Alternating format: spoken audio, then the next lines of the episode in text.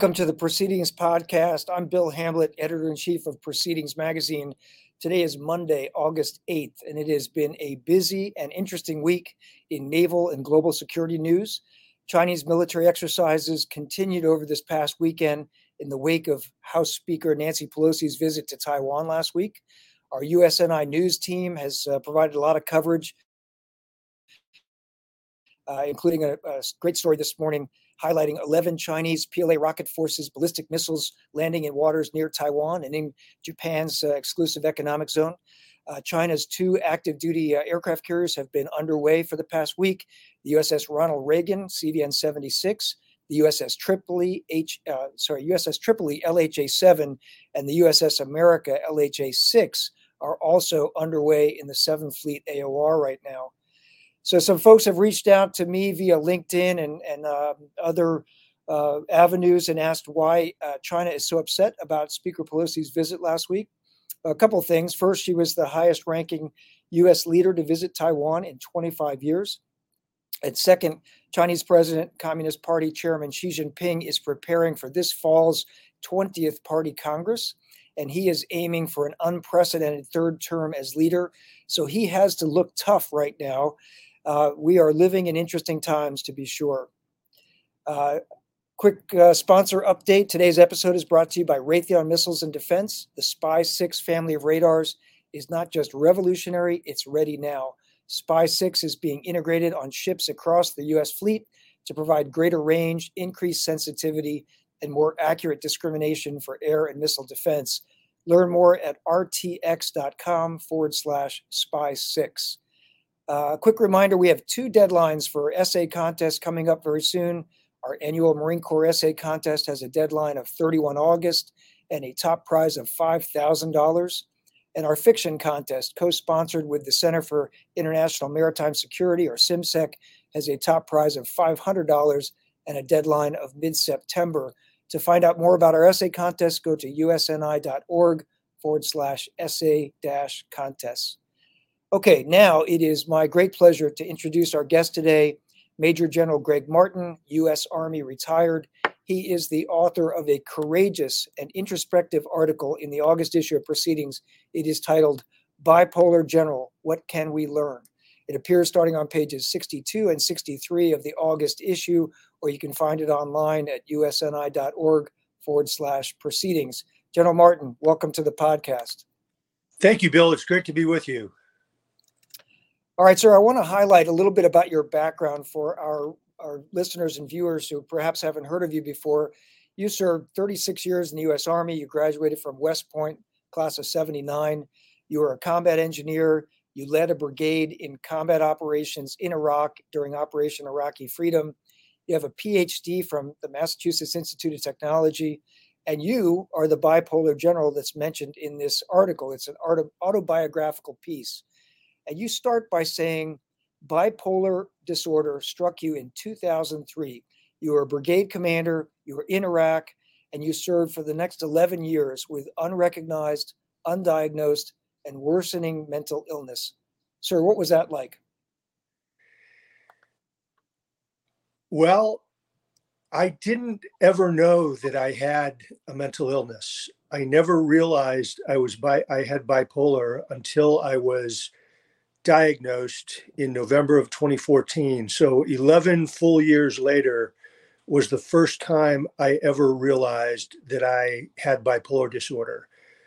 So now that I know I had bipolar, at least since 2003, I first went into mania, and but it was a high performing mania where I had tremendous energy, enthusiasm, focus, drive, problem solving skills, creativity. It helped me perform at a much higher level than I otherwise would have. Um, I felt like Superman. I didn't need sleep. So the whole attack to Baghdad, uh, you know, it was the mania actually helped me, and I felt great. I was euphoric the whole time. Once the regime fell and we settled into what became the bulk of the one year deployment. We settled into, you know, a, a, form of guerrilla warfare, counterinsurgency, that sort of thing. And we're living on base camps. Um, that's when I sort of things sort of shifted and I went into periods of depression, but they were relatively short, like a couple hours, maybe a couple days, but then I'd bounce back out of it. And the depression was characterized by low energy, uh, sometimes confusion, withdrawal from people. Sometimes uh, I could be indecisive um, and just really being down. But again, in Iraq, most of my experience was manic. But when we got back to Germany, and then over the next decade, my manic highs got higher and higher. My depressive lows sunk lower and lower until 2014, president of National Defense University, I went into what they call full blown mania, where essentially I, I, went into a state of uh, madness. Um, I was insane. Um, that did not really feel good. It was it was kind of a bizarre experience. Still didn't know there was anything wrong with me, and then um, my performance became so erratic, and num- you know a lot of people reported to the chairman's office saying, Hey, we think there's something wrong with General Martin. He's really acting crazy, disruptive, over the top. And then General Dempsey, the chairman, he did a series of um, assessments and an investigation, and he came to the conclusion that I did have a mental illness, and he removed me from command and gave me a command order to get a mental health evaluation, which I did. In fact, July 2014, that month, I got three evaluations. All three of them said you're fine, you're fit for duty. And we didn't know I had bipolar until I sank into terrible depression with psychosis. And four months later, I was a zombie. I couldn't function. And at that point, the doctors said, Aha, you have bipolar disorder.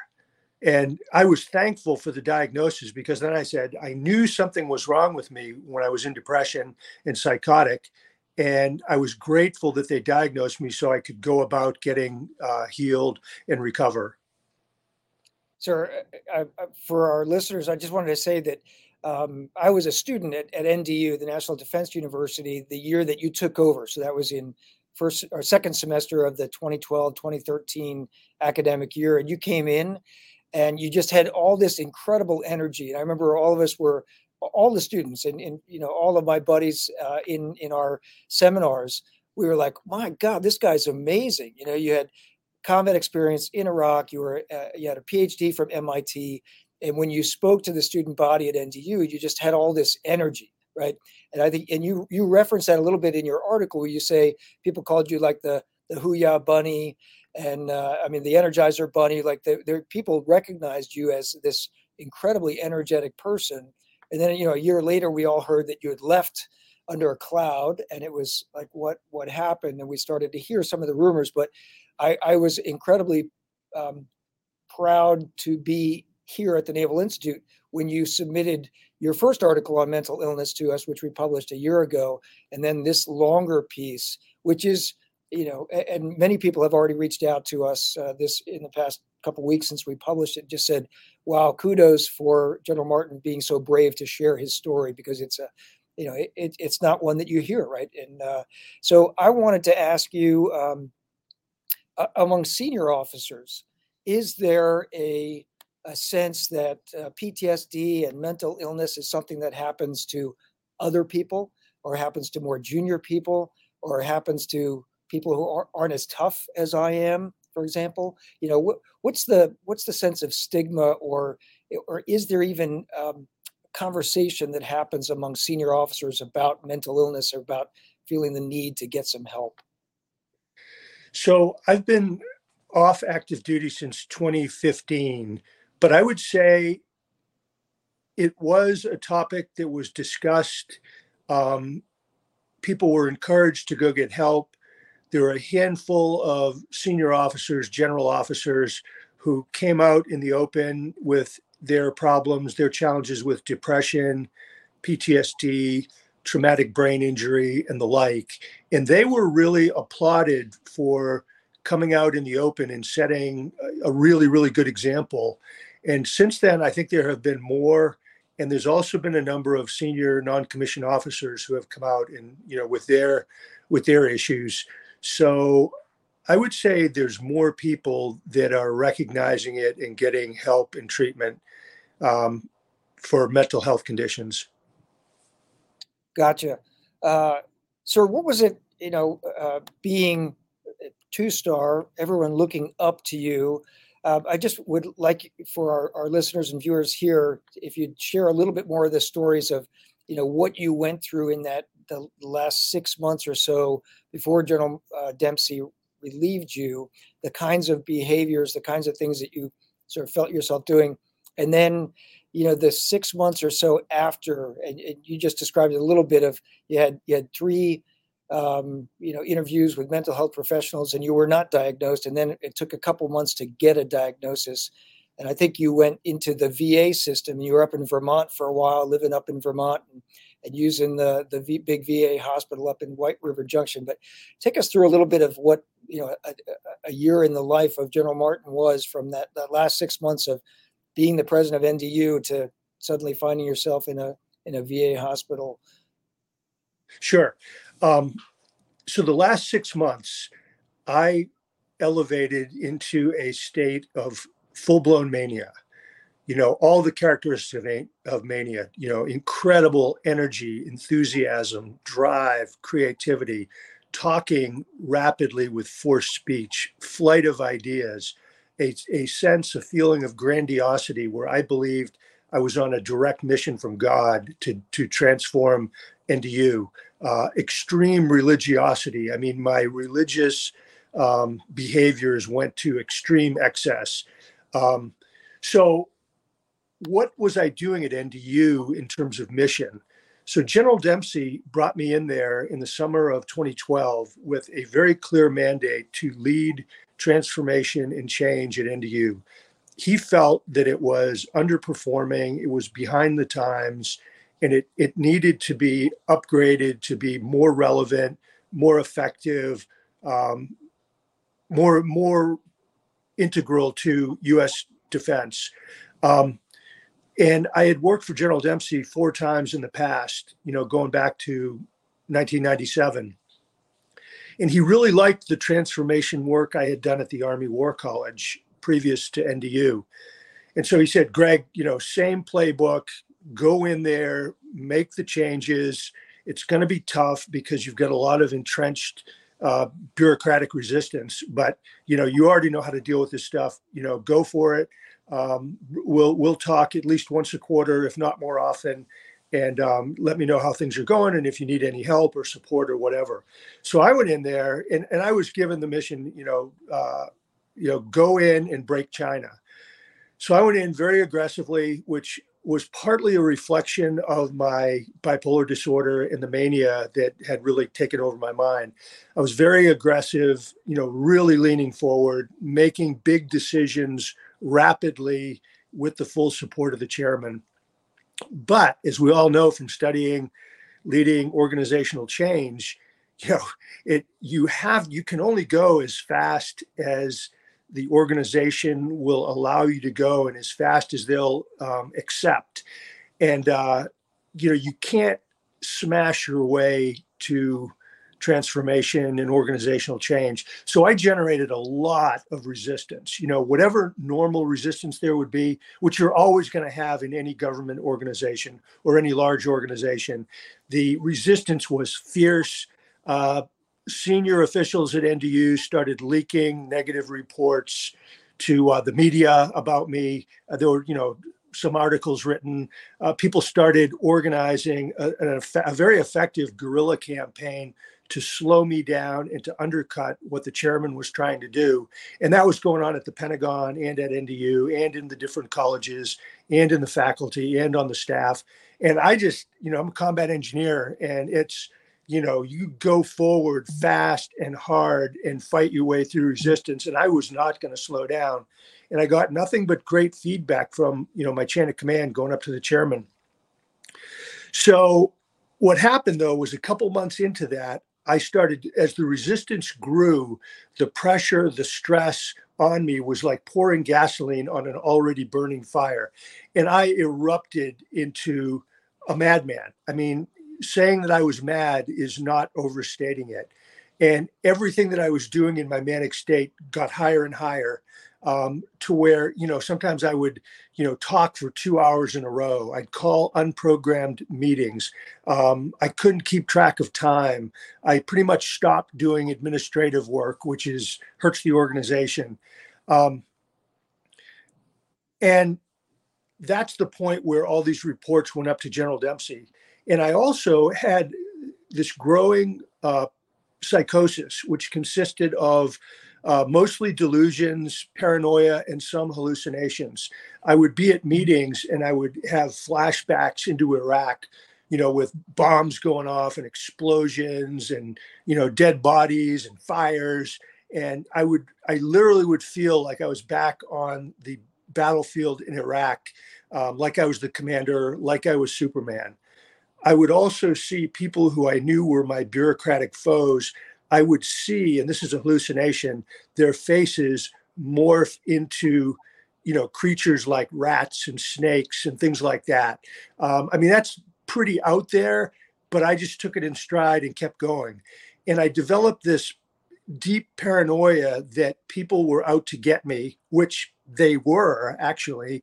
Uh, they wanted to get me fired, which they did actually. And this and then where the where the paranoia took over on its own is i then in my own sick brain thought they wanted to see me get arrested put in jail where i would be you know tortured beaten murdered dying in a pool of blood in jail. And so that that delusion took me over and i started drinking more and more and i started going on more midnight bike rides you know riding my bike as fast as i could through dc hallucinating I was flying over the monuments. And uh, that aspect of my bipolar was very hellish. It was frightening. It was creepy. It was, it was, you know, just not something that was pleasant or fun. And then, you know, I got removed from the job uh, based on my craziness. And then I went and got all these evaluations, and they said, and, and I didn't believe there was anything wrong with me. I thought it was a plot to get me out of NDU to stop the transformation. And that was, in fact, partly true, which is the nature of delusions. There's always a kernel of truth in your delusion, but then it's spun into a much bigger web uh, that's not true.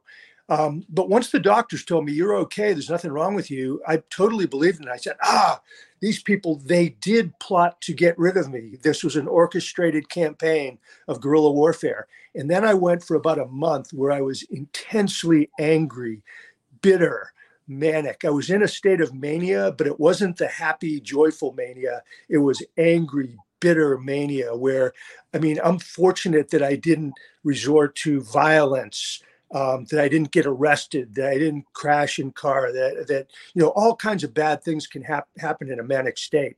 So that went on for several months until I spiraled and crashed into severe depression.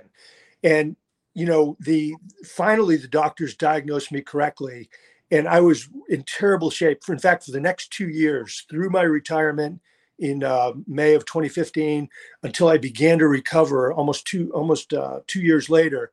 I was literally in a fight for my life. Um, I had what in the VA was what saved me, and they were terrific. Um, they detected um, what they call passive suicidal ideations. Fortunately, I never had um, active ideations where I wanted to take my own life, but passive ideations are equally deadly, potentially deadly, and dangerous. And what a passive ideation, for example, with me, is I had these ideations that I was still going to get arrested, put in jail, beaten, murdered, killed in jail. That's a passive ideation. The other thing is I would have these visions, um, sort of delusions that an invisible force would grab me and throw me under the wheels of a rapidly moving 18 wheeler truck. And my body would be ripped apart. My arms, legs, head would be torn off, thrown in all directions or that I'd be driving a car and the same invisible force would grab my hands and, and drive me right into a bridge abutment or an, or another oncoming truck. And so when I went to the VA, the the doctor there, the psychiatrist, he was the first person that ever asked me, uh, "Do you have any morbid thoughts of death or dying?" No one had asked me that question in the military system or civilian, and I said, "Yeah, I do." As a matter of fact, and so I explained to them what they were, and he said, "Whoa." Um, those are um, passive ideations. And he said, Do you want to die? And I said, Well, to be honest about it, for the good of my wife, my family, and the world, I think everybody would be better off if I were dead. Uh, I don't want to kill myself, but I, it would be good to die. Everybody would be better off. And so after that conversation, the psychiatrist at the VA said, Hey, we've got a great inpatient facility, multidisciplinary treatment. Um, I think it'd be really good for you to go and, and stay, you know. So I, I was there for weeks. But, um, you know, going back to your question, so I talked about the six months before being removed from command. And I think I covered the six months after removal from command. But at that point, after I'd been removed and diagnosed, I was living in what I call bipolar hell. I mean, your life is just hellish, miserable, full of delusions, hallucinations, fear.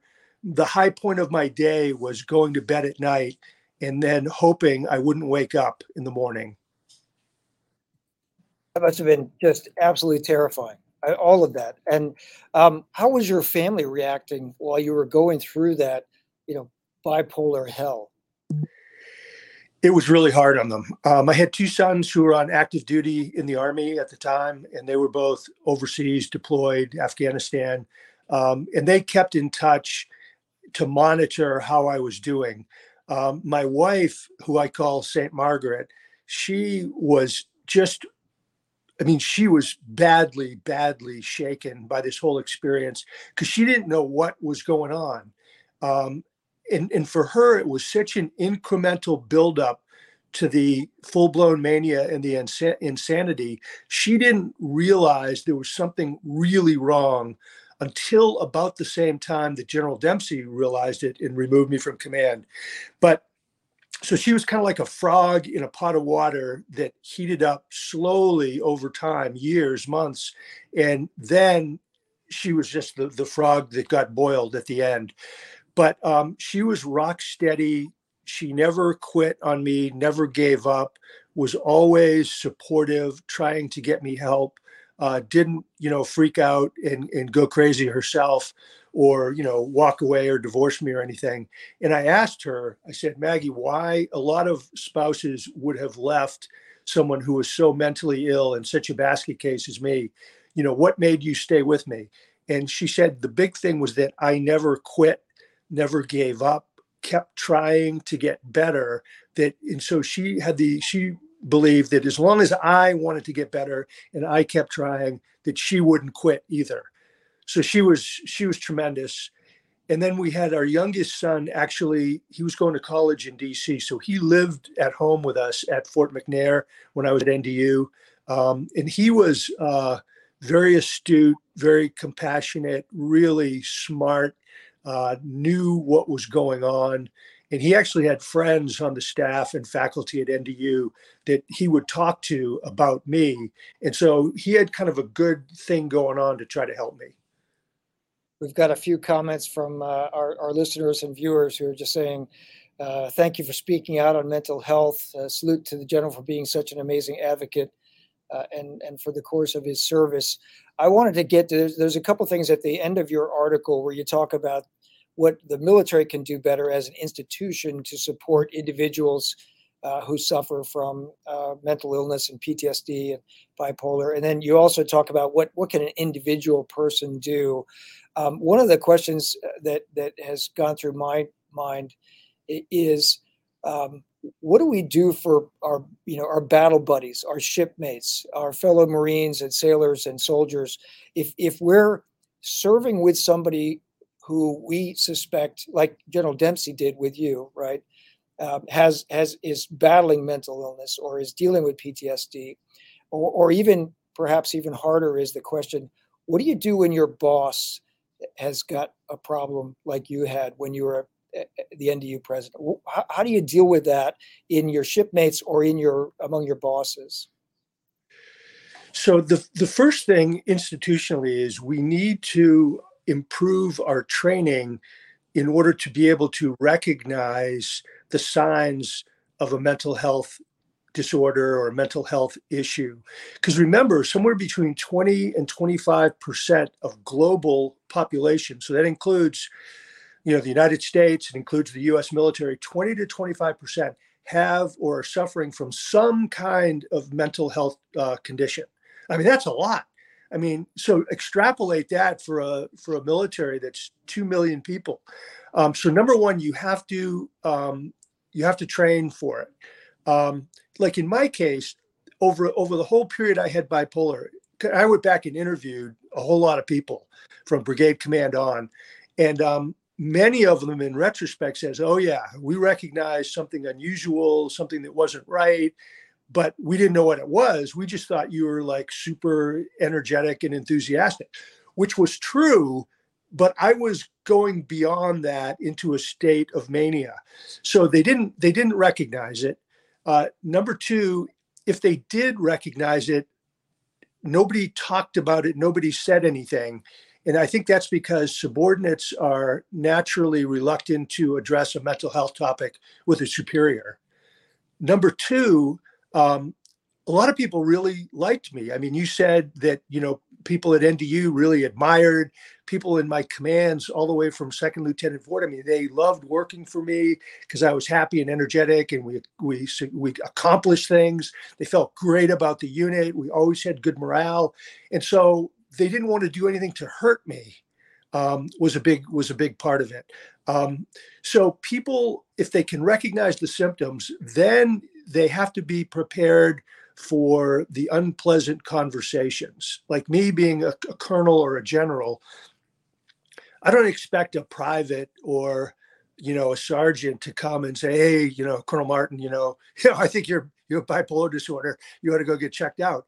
But there's all kinds of alternative ways to have that conversation. Like a, a subordinate could go and speak to you know my deputy or um, to another 06 or they could report it to the person above my head like people really did with with me at NDU i mean the the they they reported what they thought and rightfully so because i thought there was nothing wrong with me but i was wrong there was something wrong and so a lot of people you know dozens went to the three star general who kind of oversaw NDU they they went to the chairman they went to others and I mean, that was okay because it alerted the people above me there's something going on with Martin. And to General Dempsey's great credit, he is a great leader. He he was he didn't rush to get rid of me. He didn't um, you know blackball me. He didn't do anything like that. He actually did a very deliberate series of assessments that looked at NDU. They talked to the students, talked to the faculty, and then they focused in directly on me as the leader. And he brought in outside people who didn't have a dog in the fight. And, you know, when Dempsey got those back briefs, he came to the overwhelming conclusion hey, there's something wrong with Gregg. For his good, his family's good, and the NDU's you know health i need to get him out of there and order him to get an evaluation did and you, I, did you know that that did you know that the chairman was doing that evaluation while you were president did you know that yeah that was all going on? Yeah, I, I did. I knew, and um, he told me he was doing it. He told me he was what he's going to do. But I was so manic. I was like, "Hey, that's great, General Dempsey. Thank you. That's wonderful. I'll get even more good feedback on the great transformation that we're doing. So thank you for doing that."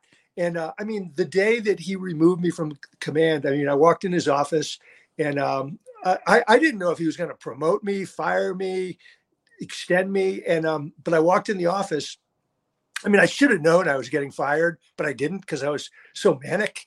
And uh, I walk in the office, I saw the lawyer. I said, "Ooh, this is not good. I'm probably going to get fired." And you know, Dempsey, he he said he walked across the room, gave me a big hug, said, "Gregg, I love you like a brother." And you've done an amazing job, but you have until 5 p.m. today to resign, or I will fire you. And oh, by the way, I'm ordering you to get a, a mental health exam this week. Um, and when he said that to me, I said, Thank you, sir. You know, this is great because that means God is moving me from NDU to an even bigger and better assignment. You know, I'm, I'm taking my assignments from God. And that's very characteristic of intense mania. Wow.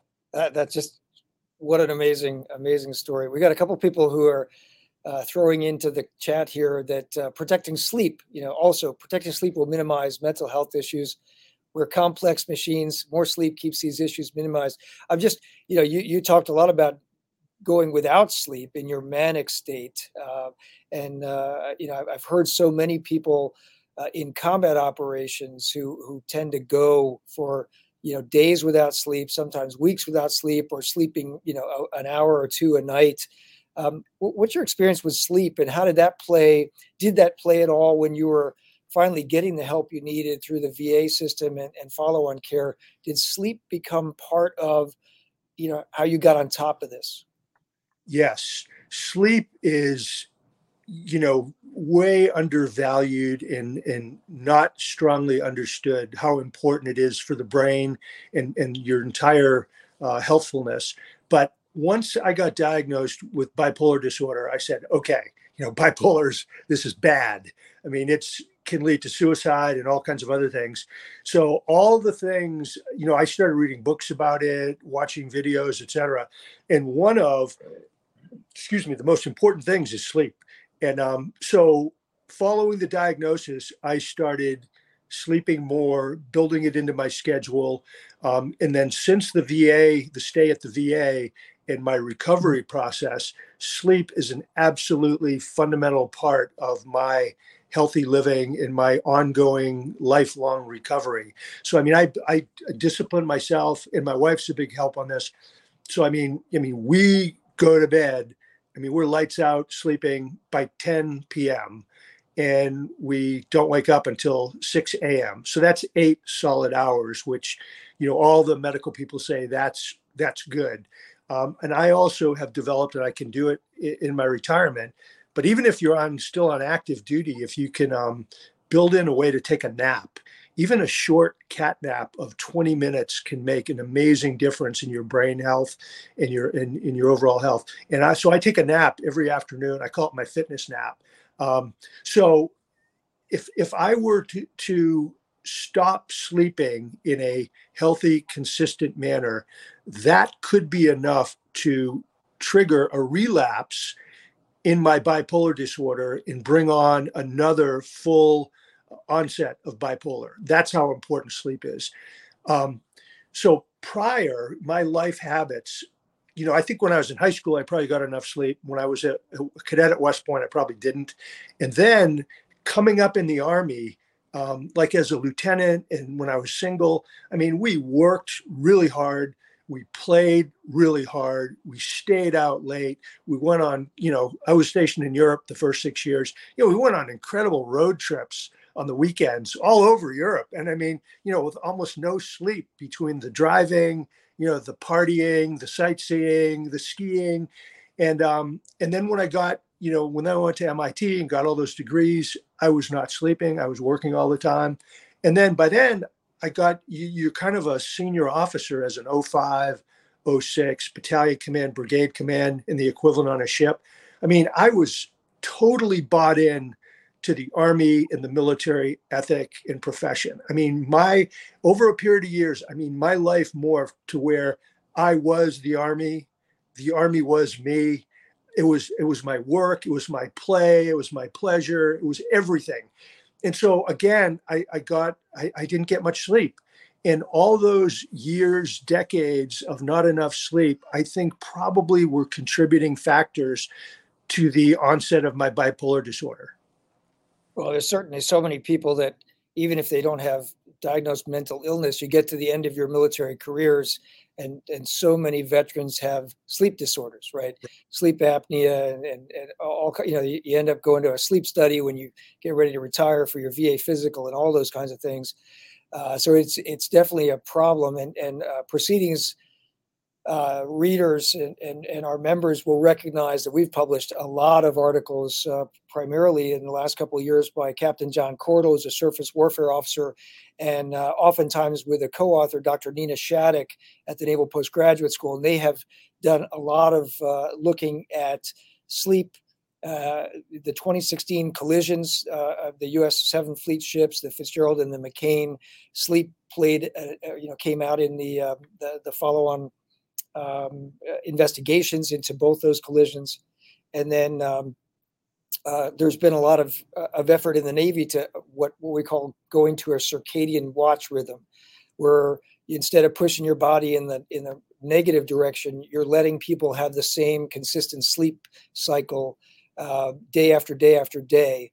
So you you you make the ship's work conform to some extent so that people can have consistent time to sleep and and including what you just said the battle nap right? Having that 20 30 minute nap kind of middle of the day or afternoon where you can sort of reset and uh, and, and de-stress a little bit. That's a great point. Um, so we're, we're running short of time here but i wanted to let you get to a couple things that you you cite at the end of your article which is as an individual uh, how did you get on top of you know get ahead of get under you know get your bipolar disorder under control. And what what are, what are some um, recommendations that you have for others who might find themselves really struggling with PTSD or mental illness of any uh, any type? Number one go get help. Um, go see a medical professional and get evaluated.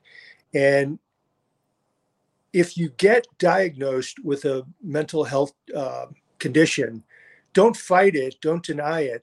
Like in my case, I embraced it. I said, okay, this is the truth. I know there's something wrong with me, and the problem is bipolar disorder. There's something wrong with my brain. So then, how can I get better? So I worked closely with psychiatrists, therapists, and figured out, you know, it took a couple years to get the right medication which for me the gold was the the magic uh, bullet was lithium, which is really very very effective for bipolar disorder. And for me, you know, after it it it basically stabilized my mood very quickly, made me feel good. And um, so you got to get on the right medication. Then I would say work with a therapist because the therapists don't prescribe medicine, but they can give you coping skills and figure out what are the triggers in your life what are the topics the people the situations that can trigger you into agitation anger anxiety uh, and you need to know those because those that can trigger you back into a full a full up episode again of bipolar or some other you know mental condition. So you, the medical stuff is it's and, and then you need to live healthfully. I mean diet, sleep, exercise, low stress, plenty of water. So I would say put that first basket of items that I just covered in healthful living and medication. Those are absolutely necessary, but they're not sufficient for recovery. In order to reco- have build a recovery that's you know built to last, there's you need to build a social platform. Um, and in the article, I talked about the four P's um, you know, number one is people. Develop a network of energetic, happy, fun people who make you happy. Number two, live in a place, so people, place that is safe, that energizes you, that inspires you, that enables you to do the things you want to do for your overall mental health. Number three, develop a purpose, come up with an individual mission, which the military is great at. We all need a mission. So, what's your mission? And it should be something that is bigger than yourself, inspires you to get up every day and work at it. Like for me now, it's mental health advocacy. The fourth, the fourth P is perseverance. I mean, you can have all this stuff set up, but if you don't want to get better and want to stay well and fight, if you have to have a fighting spirit, the will to win in order for this all to succeed. And then the last one, the, the fifth P, which I just learned about this week, is is, uh, is presence. And you know, I've had situations where I've lost perspective, and the idea of presence is situational awareness and being able to adapt to the music that's being played as opposed to the music you want to play. Mm. And being mentally and psychologically flexible so that you don't run into anxiety. Those are the main elements of recovery. And you know, my my uh, I had an article published in Psychiatric Times, and um, that's in a nutshell what I wrote the article on, and they loved it. They said, "Oh man, this is great," and they hadn't seen anything quite like that. So, fantastic. Well, sir, we are out of time. Uh, this has been a great conversation, and I wanted to thank you again for the courage uh, and and the, you know your commitment to uh, to to talk to our, our, viewers and our listeners and to write for proceedings, our audience, uh, about your experience with PTSD and with bipolar disorder. Uh, I think the more that people talk about these problems, the more that people talk about the necessity of good health, of good sleep, of, of asking for help when you need for need help, or asking for help for your shipmates or your your battle buddies who, who perhaps you know aren't recognizing the the, the, the, problems that they're facing themselves. It's incredibly important, incredibly powerful for you know helping military people and the institution as a whole get better. So thank you so much for that. You're very welcome, and um, thanks for bringing me on, and thanks for publishing the article. And I just want to say to you and the audience that you, Bill, and USNI and Proceedings are doing an amazing job. I mean, just so high quality and so good to work with. Thank you for that, sir. And and to your one of your P's there, the purpose. Um, I, I, I can't tell people enough that you know this job, getting to do what I do as the editor in chief of Proceedings, it gives me that incredible energy and, and purpose to get up every morning and just keep doing it. Because um, you know one of the I'll, I'll share this. I shared this with a group of plebes who are here this past week. We have the the incoming class of 2026, which is unbelievable to me that number because I'm 87. Um, but uh, one of the one of the midshipmen asked me about you know what what what part of my job did I like the best, and over the years we've published people from Lieutenant Chester Nimitz, Lieutenant uh, E.J. King, Lieutenant Hyman Rickover, uh, et cetera, right? Long before they became very famous Navy admirals and generals in the Marine Corps, et cetera. Uh, and I and I always wonder, you know, which lieutenant, which major, which uh, midshipman that I'm working with now as as a uh, as their editor is going to be the future uh, Medal of Honor winner, the future four star, the future combatant commander, the future winner of a fight with, you know, whoever our, our national adversary is. So that that jazzes me con- considerably. It, it, just makes it a great job. But sir, thanks again for you. Um, and and you know what what a thrill for me to uh, work with you at NDU and then work with you on this piece. It was just, uh, it was great. So really enjoyed it. Thanks again. And uh, I look forward to uh, hearing more about what you're doing in, in your new mission in life um, as, as an advocate for mental health. Thanks, Bill. Okay. Well, that wraps up another episode of the Proceedings podcast. Thanks to our producer, Heather Legg. This episode is brought to you by Raytheon. Raytheon Missiles and Defense is setting the pace of performance with the Spy 6 family of radars actively being integrated across the fleet, Spy 6 provides the clearest possible picture of the battle space with modular multi mission capabilities that make it the most advanced radar on Earth. Learn more at rtx.com forward slash spy 6. Until next episode, remember victory begins at the Naval Institute.